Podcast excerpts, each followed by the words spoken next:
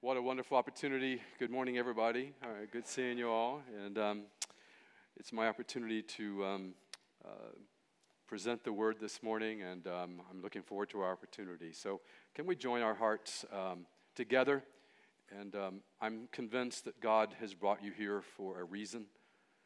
He makes no mistakes, there's nothing by accident.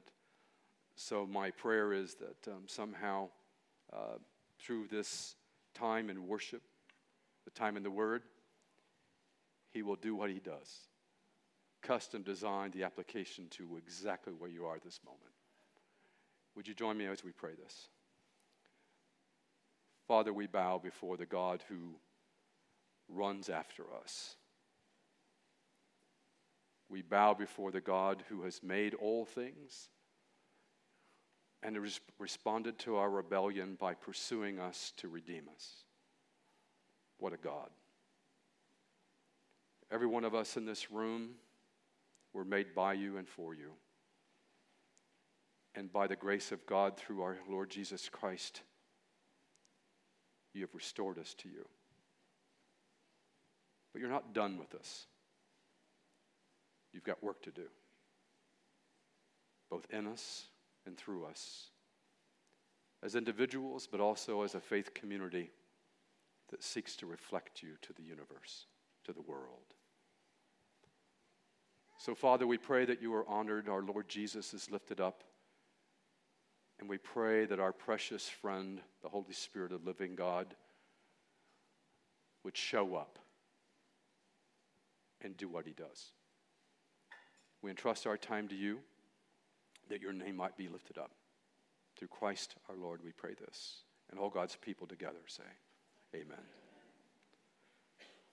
I love wrestling. Now, you got to take some things by faith. I'm really old, but I actually um, wrestled a little bit in college, a little bitty school, okay? Uh, but wrestling's wrestling. But on the other hand, when I say wrestling, I have to define what I mean because it means different things for different people. There's wrestling, Wrestling's when any two adults or children look at each other and go, let's get at it. Okay, that's wrestling. Then there's uh, big time wrestling, the WWE.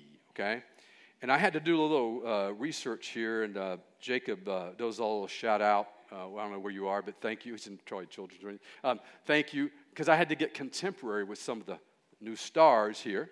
Um, like Cody Rhodes, I have no idea. Okay, you probably, maybe you out there. Yeah, oh, yeah, all right. I got an Adam shout out there. Um, and apparently, Roman Reigns and Rey Mysterio. I don't know. Hmm, again, I, I don't know. Um, when I was a kid, um, it was the Sheik and uh, Bobo Brazil, Andre the Giant. Um, and uh, let's see. Oh, yeah. Haystack Calhoun. All right. Now, um, the more contemporary version, Hulk Hogan, Dwayne Johnson, he stole my name, but he's too big for me to argue with him, okay? Um, John Cena, uh, apparently, uh, Cena. Oh, thank you for the correction. Oh, oh, I hit a sore spot in Brittany back there. Okay, all right. Um, whew, whew, all right. There, there, well, th- this is great because this is just like my grandpa, my grandpa Justice, okay? Um, my grandpa Justice, he's with the Lord now a long time but he was an avid big time wrestling fan. In fact, um, we would go around and around. I was in high school wrestling at the time, and um, and we would go around and around this. He thought this was all real, okay? And um, we actually went down to the um, Cincinnati Gardens and actually watched a bout. It was a blast, okay? The whole I think. Um, and then when I was in college uh, wrestling, I, I finally thought I had him. I said, Grandpa, do you realize that you can bet in Las Vegas on horses? Any sport? You can bet on almost anything, but you know what you can't bet on, Grandpa? Big time wrestling. I thought I had him. Well, guess what? Now that doesn't work because you can even bet on that. Oh, yeah, that's crazy. Well, that's big time wrestling but I hate to bust your bubble. It's athletic. Trust me, it's athletic. You can break your body doing this, but it's predetermined outcomes. I'm a wrestling fan when two athletes get on a mat, hopefully relatively close to the same weight, because there have been times I've, I've weighed in and then eight hours later, when the match starts, I'm weighing 15 pounds more, but it doesn't matter. I've already weighed in. Anyway, that's another point. Um, but it's not a predetermined outcome. You go at it. High school was six minutes, college was eight. It seemed like eternity.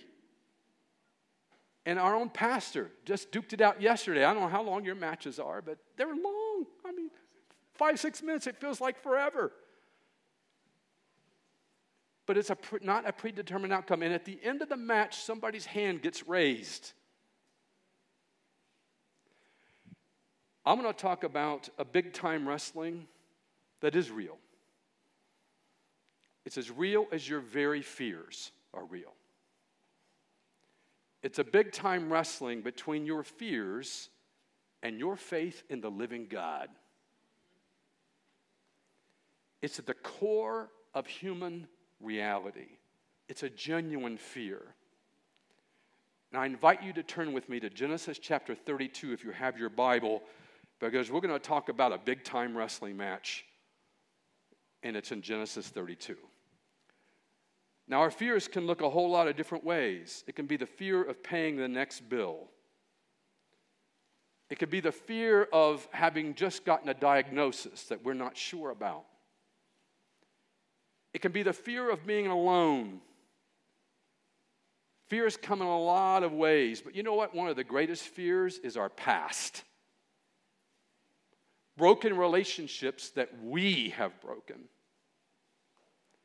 the damage of things that we have done.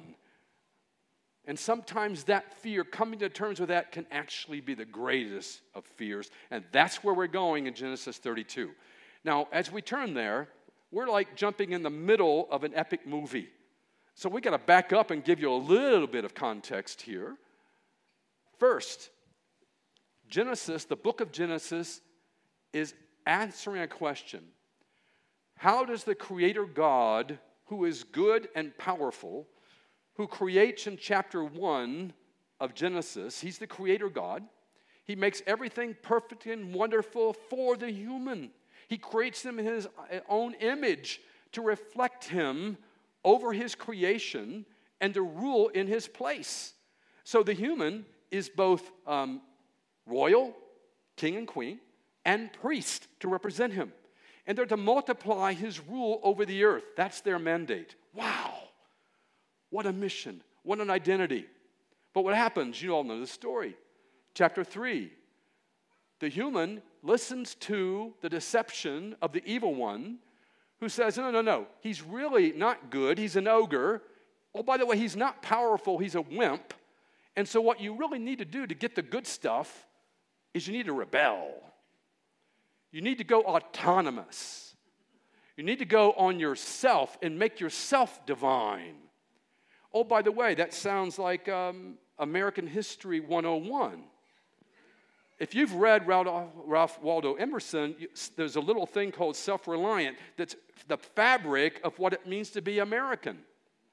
Now, hold it, when you distort that, which is exactly what's happened in American culture, you end up with Genesis chapter 3. I'm my own God. I get to choose, and I'm going to take whatever is good, God, regardless of what you do about it. Well, guess what happened? It didn't work out too well. In Genesis chapter 3, we also see at the end of the story with this great creator, God is also, yes, he is powerful. Yes, he is good, but he's also holy. And he says, You're out of my garden. And so, what's ever been, every human urge that you and I have, and you can study addictions. I've done that all my life. Okay, for 50 years, I've studied this whole stuff. Every addiction's about trying to create Eden on our own. We try to find the goodness of God, whether it's sex or food or uh, any other pleasure you can imagine in your own little brain, and say, No, I'm going to get it. Mm, God, I don't care about you. I'm just going to do all this. He goes, Wait a minute. Now, what happens? rather than simply exiling the human forever, now think about this. Genesis 3 broken relationship, rooted in autonomy from God. The effect, distance. Remember that word, distance. Distance from God. Well, fast forward. You know how it works out. Chapter 4 two brothers have a religious argument. Cain kills Abel. Oh, this distance from God is going to get further distance. Let's fast forward. The human does everything to potentially destroy the human. And God says, Noah, I have a job for you. I'm going to do radical surgery on this human race and Noah and the flood story. Not done. The Tower of Babel. The human, again, after the flood, again begins to, we're going to be master of our destiny. Again, sounds like American culture. Again, no, there's nothing wrong with being self reliant. I want you to be able to take care of yourself, pay your own bills. That's great. But that's different than being your own little God, your own little goddess, where the world resol- resolves around you. Okay, let's get moving. This God, though, rather than actually jettison the human race, says, I got a plan. I've launched it in chapter three, but now I'm going to take this big, broad picture and I'm going to go to one man. And so he comes to Abram in Iraq and says, Abram, leave. And so we leave your homeland, go to the place I'm going to tell you, and I'm going to promise you a descendants. I'm going to give you a nation, seed descendants, and through you, all nations on the earth are going to be blessed. Blessing is back. Remember that word blessing, it's very important for our story. Blessing's back. Now, fast forward Abraham goes to Canaan. He has a son, Isaac, who has twin boys, Esau and Jacob. So the line of Abraham is moving forward to fulfill the blessing. Where do we end up at the end of the book of Genesis? Anybody remember? Where do we physically? Egypt. So, one of the major questions in the book of Genesis is how does God go, this God who makes a covenant with Abraham, how do his descendants end up in Egypt, therefore needing rescue in, in Exodus? So, Genesis is a giant prologue in many ways to the book of Exodus. All right, to our story. Remember in chapter 28, Jacob so wanted the blessing Remember that term? He wanted God's blessing, and that's a wonderful thing. But what did he do to get it? He dupes his brother to take the right of the firstborn. He deceives his own father by even dressing like Esau, his brother, smelling like Esau, his brother, and trying to fake the voice, but dad doesn't quite buy that, but he's hungry, and so he eats the.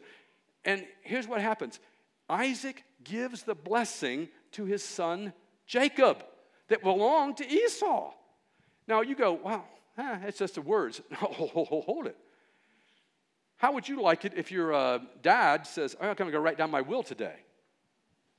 Oh, dad, um, whoops. And you get scratched out, and your other family member takes everything from you. A blessing was a verbal commitment, it was an oral will, it was a contract, and it was also intended to imply your future. Because what it was doing was invoking God to make this happen, to make this a reality. And so it was unequivocal. He could not change it. And when, J- when Esau finds out, what does Esau say? When dad's dead, you're dead. And Rebecca, mama, who was behind this whole thing, finds out and sends Jacob away. It's been 20 years, gang. 20 years.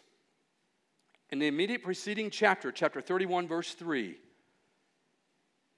the Lord comes to Jacob and says, Okay, Jacob, it's time.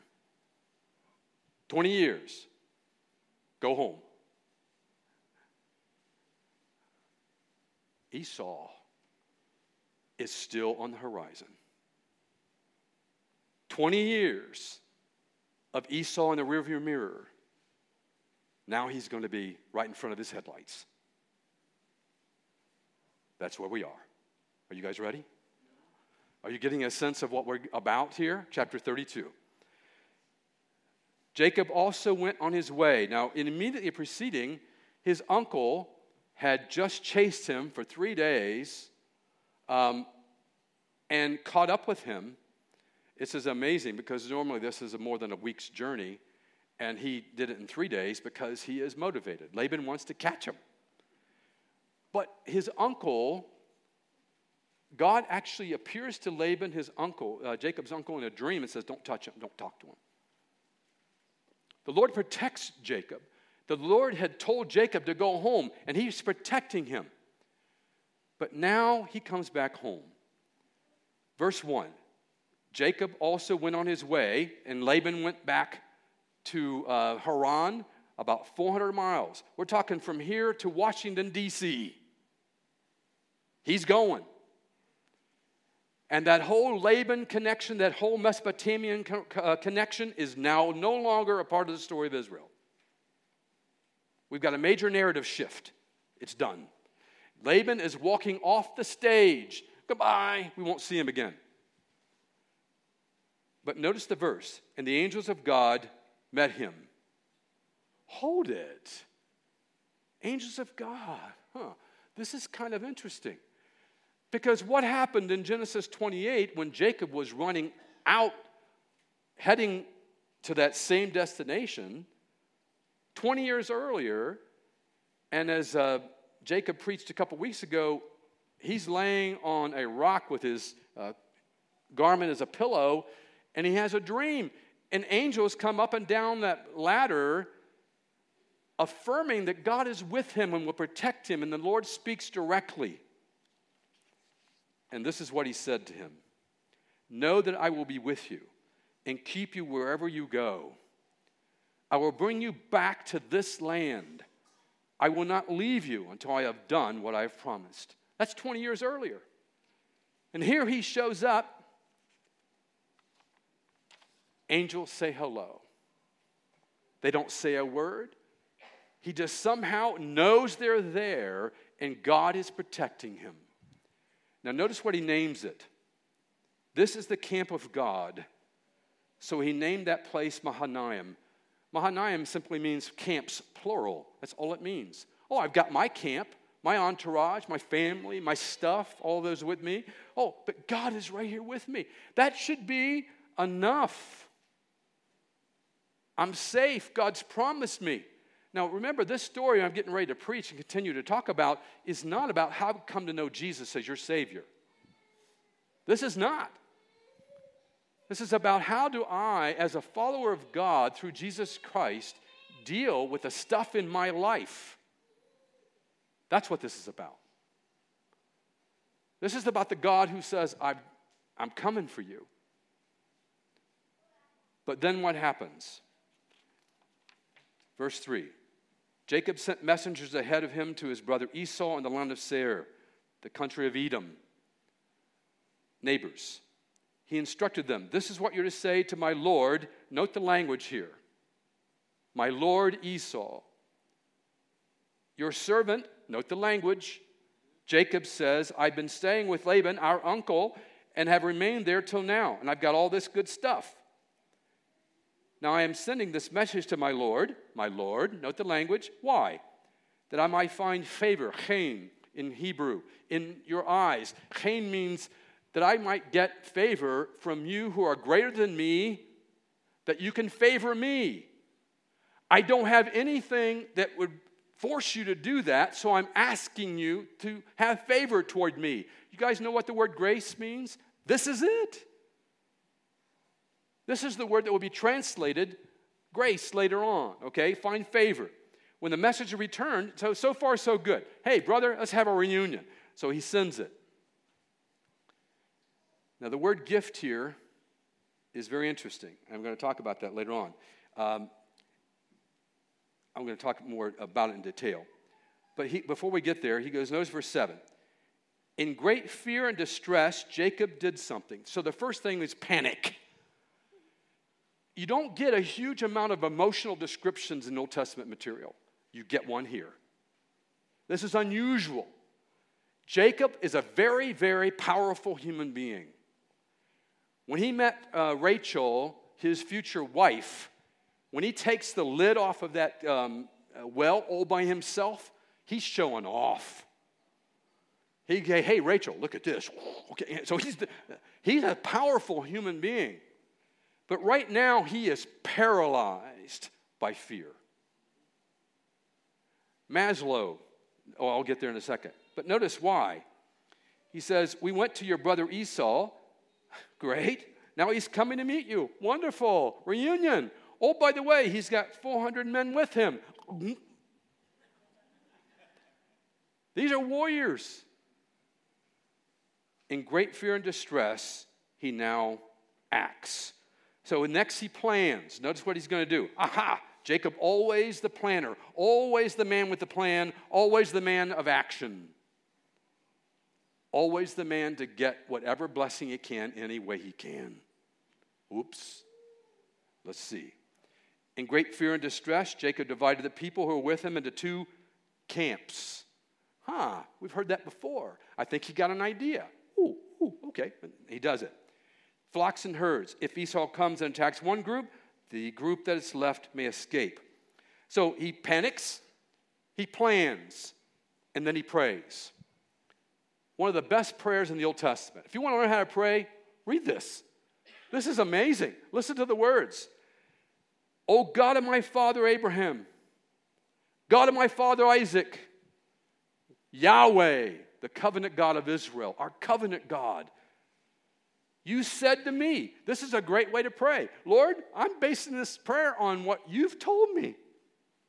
I'm taking you to the bank based on what you've said. Great prayer. You've told me, go back to your country and your relatives, immediate preceding chapter, and I will make you prosper. Verse 10. Oh, good. I'm unworthy of all the kindness and faithfulness you've shown your servant. I had only a staff when I crossed this Jordan. I had my backpack and a staff to get me there. But now I've become what? You see it? Two camps. Wow. Save me. That's the prayer. Save me, I pray. And by the way, that is a wonderful salvation prayer because that's what it says. Save me. For I'm afraid he'll come and attack me, also mom and kids. But you have said, I will surely make you prosper, and will be and your descendants will be like the sand of the sea, which cannot be counted. All right. He has a plan. He's then going to launch it. He's going to send a gift, verse 13. So we have panic, we have a plan, we have prayer, and now we have presents. Don't you like that? Just the you know, little, okay, sorry guys. Presents, okay? So he's going to send presents. Um, again, these are um, mincha in Hebrew. Why do I say that? I'm not trying to flash this, it's just an important term. This is a sacrificial term. This is an offering that attempts to turn his rightful anger and we're going to see this language here. Where do you see anger in someone first? Their face. Their face toward you is hard and angry and vicious. He says, I'm going to send this, these gifts, these mincha, these offerings, these peace offerings, so that, why? Gonna, his face is going to change toward me. This is very important. The image of face is going to be very important in our story. So keep it in mind, okay? So he sends, and I'm not going to elaborate this, but he sends three groups, a total of 500 plus livestock in three waves. But notice what everyone's going to say to them, to uh, him. Notice verse um, uh, 19 and following. He's going to say, Be sure to say, Your servant, note the word, your servant Jacob is coming behind us for he thought, I will pacify him with these gifts. The word pacify here, everybody heard, heard the expression Yom Kippur? Day of Atonement? This is the word. And if, by the way, just a little no extra charge for this, but if you want to know what a good theological uh, term means, find how it's used in a non theological context.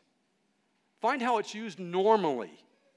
This is a powerful picture. He says, by these gifts, by these mincha, I'm hoping that I will atone I'm going to appease his appropriate anger toward me. And so his face is going to go from mm, to, hey.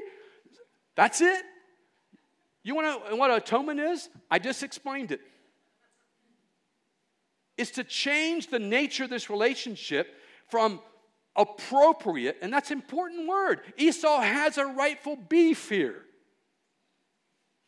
Appropriate hostility, appropriate alienation to a different kind of relationship by appeasing, by appropriately pacifying. Okay, there we go. He might receive me. So Jacob, verse 21, went on ahead of him. I'm sorry, the gifts went ahead of him, but he is in the camp alone. First point is our fears wrestle with our faith in God. What are you doing, God? We have a tendency to ignore our emotions, to bury them, to numb them, to anesthetize them. But maybe, as we're going to see here, God is using them to tell us something. I love the next part of the story. That night, verse 22, Jacob got up. And um, can we take the next slide here? Because I want to show you where Jacob is here. Do we have the. Oh, here we cool, cool. Um, I want to show you where Jacob is here. This is important in our story. Remember, uh, Jacob had left Canaan, he'd gone all the way to Haran. And this shows his journey. From Bethel is where he um, slept on the rock he headed north to Haran. Now, 20 years later, he's back.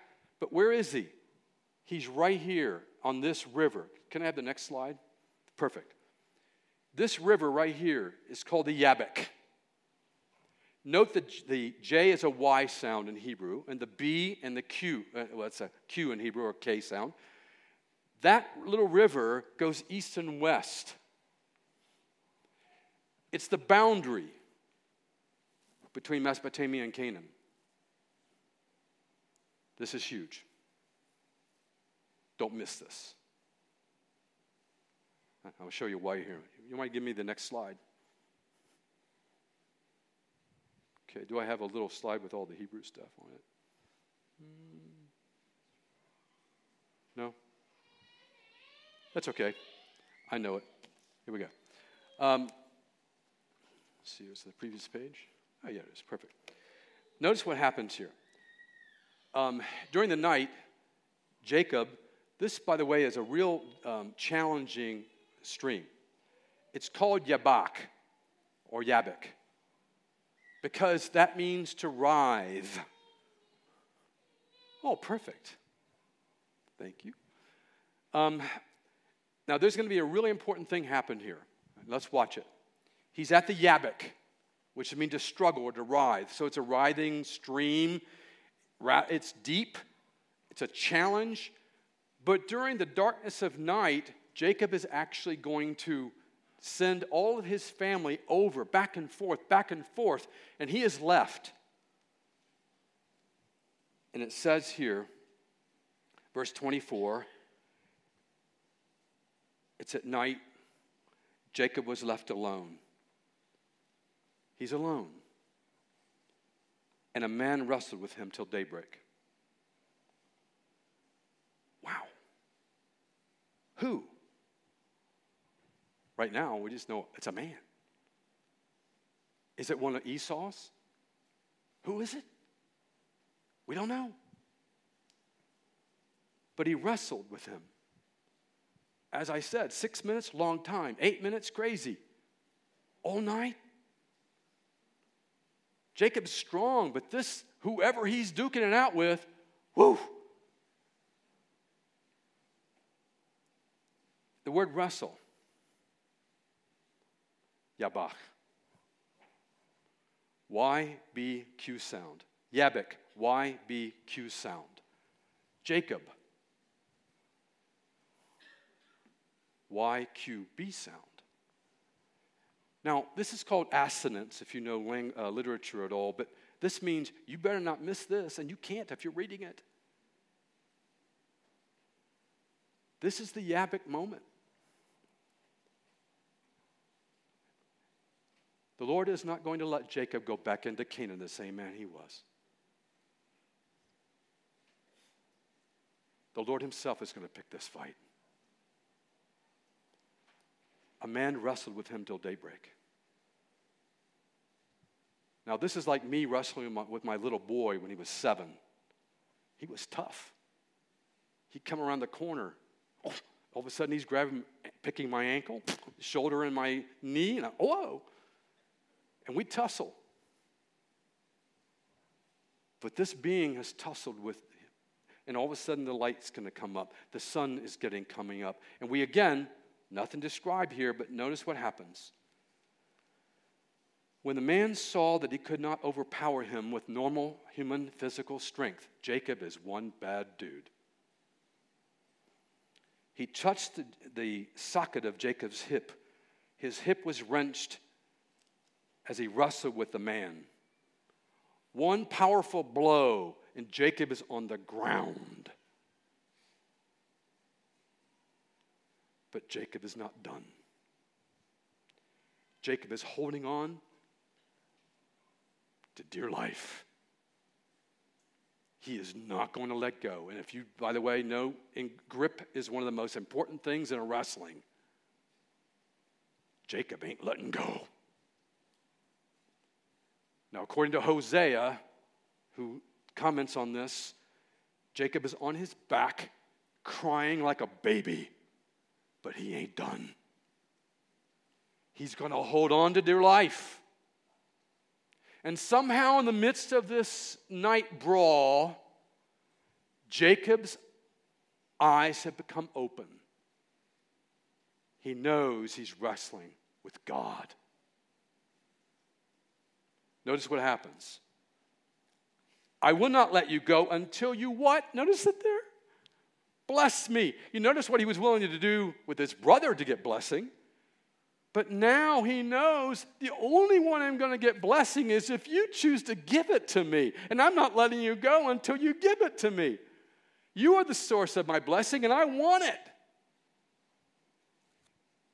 But Jacob, there's something we got to do first.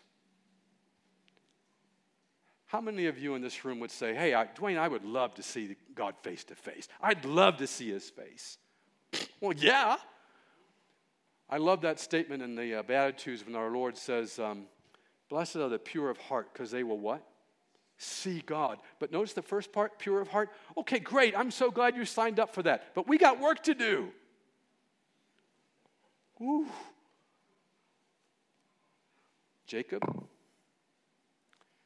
What's, notice verse 27. What is your name? What's going on here? Is God not aware of Jacob's name? No, no, no, no, no, no, no, no, no.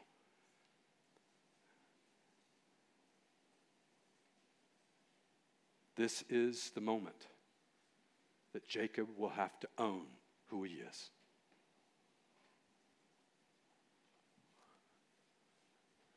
Mama and daddy named me Catch.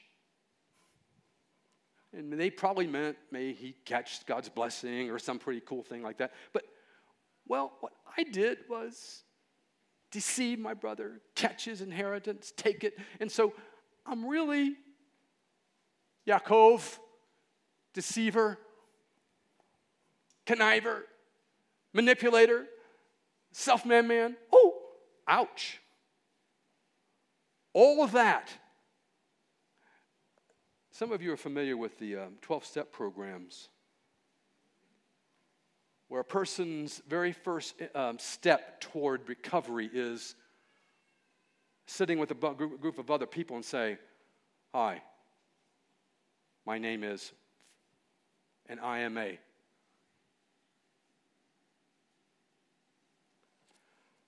That's a Yabok moment. That's a moment in each of our lives. And by the way, remember who's creating this moment here? It's Yahweh, it's God Himself, and says, We got work to do. I want to bless you. I'm going to bless you. But right now, I'm going to cripple you. I'm going to get you on your back so you get it. In the book Problem of Pain by C.S. Lewis, he asks this question Do you want a God who loves you? Again, everybody says, Of course I do. You have one. He's the consuming fire himself. And by the way, I'm going to paraphrase him. He's not this wimpy little, oh, do whatever you want. I'm a party animal God. Let's go for it. No, no, no. He cares so much about you and me, he says, I'm coming after everything in you that's unlike me and I'm not going to finish until I'm done with you. And then we're going to be able to hug each other. And then you're going to share me and my life and everything I have for you. I'm not done with you, just getting started. It's funny because uh, Lewis also mentions in A Grief Observed um, how in the world can we, we talked about how good God is, right, in our song this morning.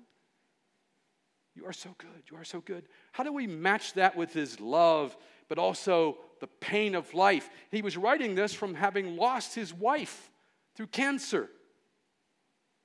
How could he face that? And Lewis writes this What do you mean when you say, I'm not afraid of a God because I know he's good? I'm not afraid of him. I know he's so good. He, he have you never been to a dentist? Who says, I love you, I'm going to help you, but open up. This is going to hurt. Ouch. This is the God who actually is coming after you and me. But notice something God uses that Yabok moment to confront us. This fear becomes a moment in which God shows up and says, Here, we got things to deal with, and I am wrestling with you to deal with your self sufficiency or whatever else it is. But notice how we go. Next verse. Then the man said, Your name will no longer be Jacob, but Israel, because you have struggled with God and with human beings, according to this context, Laban in the past, but also Esau in the immediate, and have overcome. How did he wrestle? How did he overcome with God? Because he surrendered to God and held on. And in his brokenness, he wins the blessing. He gets blessing. That's how he prevails. But he's doing it on his back. It's funny because when you wrestle and you get your hand raised, you're normally victorious. But here's Jacob getting his hand raised on his back because the one holding on to it's doing this. And it's from this position I'm going to bless your socks off. Do we get this? You're no longer going to be called Yaakov. Yisrael. Sarah is a very rare word, but it actually means to struggle and valiantly and to prevail. Now, why is this significant? Because remember something. We talk about this, and it's important to remember the original context of this story. There's a story of Esau, and we're going to wrap that up in a second, but it's also the story of Israel. When the Israelites hear this story about their founding patriarch, what's the nation's name? Israel. Oh, Dad, how do we get the name Ohio? Well, it's an Indian word that means beautiful, beautiful river. Can make. Oh, okay. Hey, Dad, how do we get the name Israel? Well, our patriarch Jacob duked it out with God and he did okay because like this. And he, oh, that's how we got name Israel. And it means God fights for us. Now, why is that important? Because where are they camped? They're camped on the same river bank Jordan River, a little south of where Jacob is, right here. They're camped at Moab, preparing to do what? Cross the Jordan River and to go in. It will not be by their own might or their own power. It will be by the Spirit of the living God that will actually accomplish this. Remember in um, Joshua 5, they're getting, they're planning. Joshua's sitting there putting uh, plans in the dirt. You know, he's, and all of a sudden he looks up and here, oh, there's a warrior. Who are you? Are you for us or enemy? Neither. As captain of the Lord's armies, I'm here. Take off your sandals, uh, Joshua. You're on holy ground. And the Lord himself, that we would later believe is the pre incarnate view of Jesus himself, shows up and gives us his battle plans. And what are your battle plans? Well, go around uh, um, Jericho seven times, shout my name, and I'll do the rest. Woo! Israel's going to learn that it's, again, not by might, not by power, it's by the Spirit. It's God Himself who will be their source of victory. Israel. Well, new name. The confession began the point of transformation. The new name. And notice what he names the place. He will say, Oh, by the way, I got to move. Uh, I got, got four minutes. Jacob then noticed something. His fear totally is transformed. You notice how his fear is totally transformed in the face of God. It becomes bold faith. And notice what he says Tell me your name. So here's Jacob. Tell me your name. Who are you? What's your name?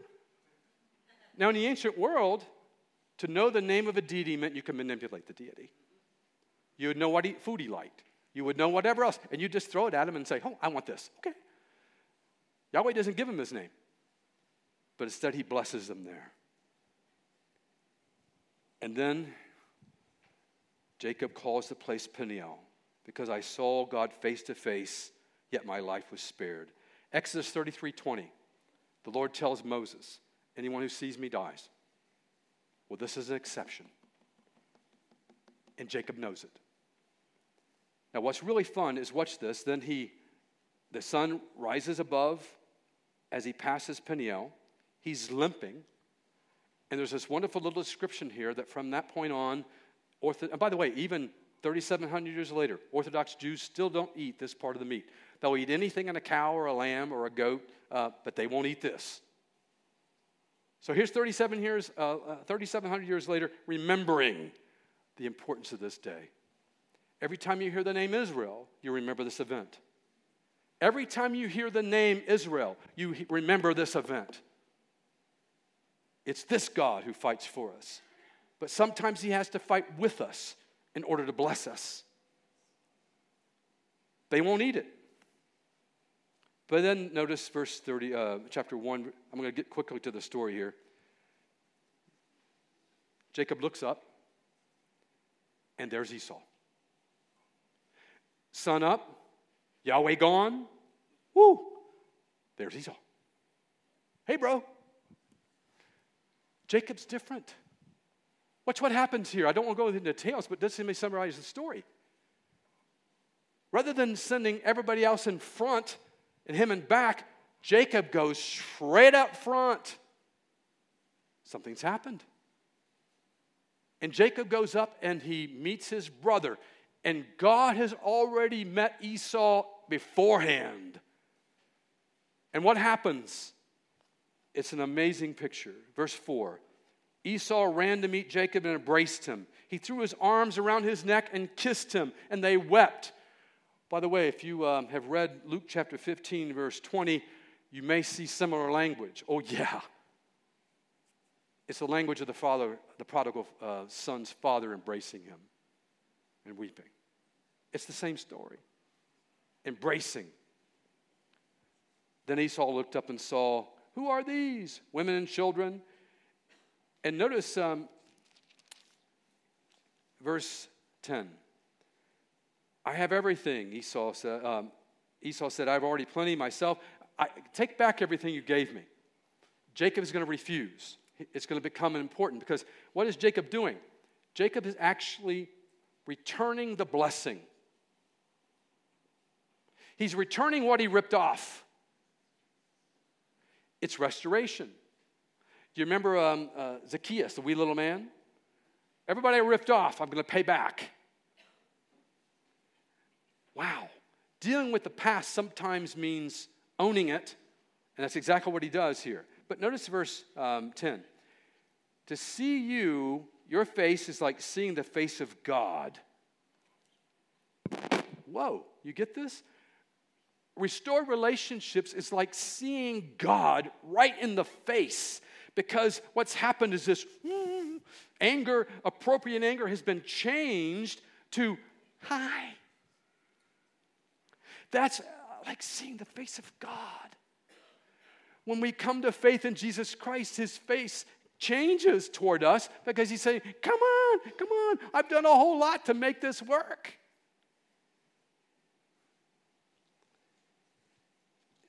Verse 20 of chapter 33. Esau wants Jacob to come back with him. He says no. He refuses. But then gets back to Canaan. And there he set up an altar. This is a pillar. Remember, just as he left the country, he set up a pillar, Bethel. Now he's going to set up a pillar, El, Elohe Israel, the strong God. El is God of Israel, my God, this mighty, strong God. When we tell a story of the Bible in the Old Testament, we need three levels. One, the level of the story. That's Esau and, and Jacob. The story is now closed, it's reconciled. That story, that saga is ended. The other sto- level, it's like, a, um, it's like an, an elevator in a building. The ground level is the narrative story, Jacob and Esau. The second level in the, in the story is Israel, and we talked about that one.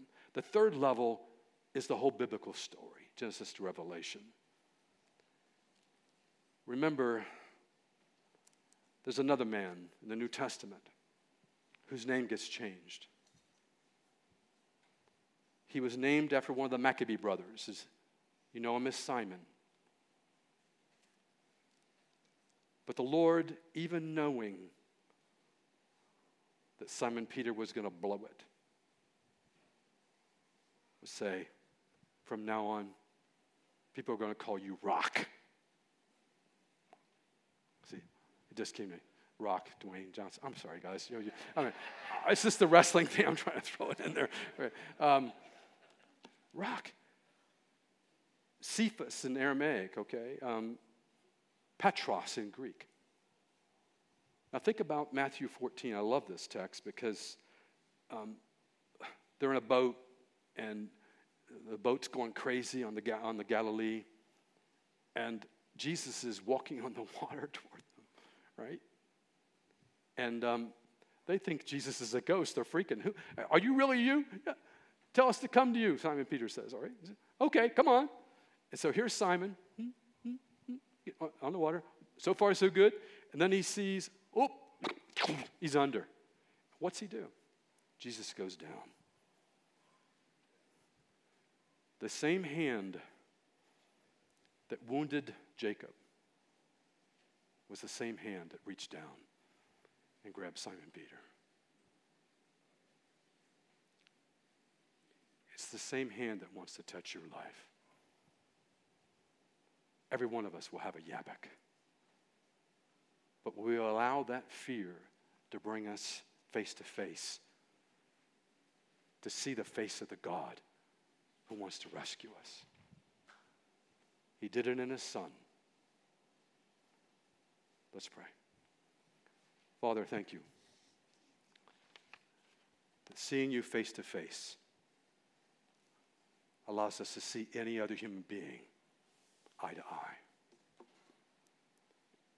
And may you accomplish what you want to do through this word, through our Lord Jesus, who has touched every one of our lives.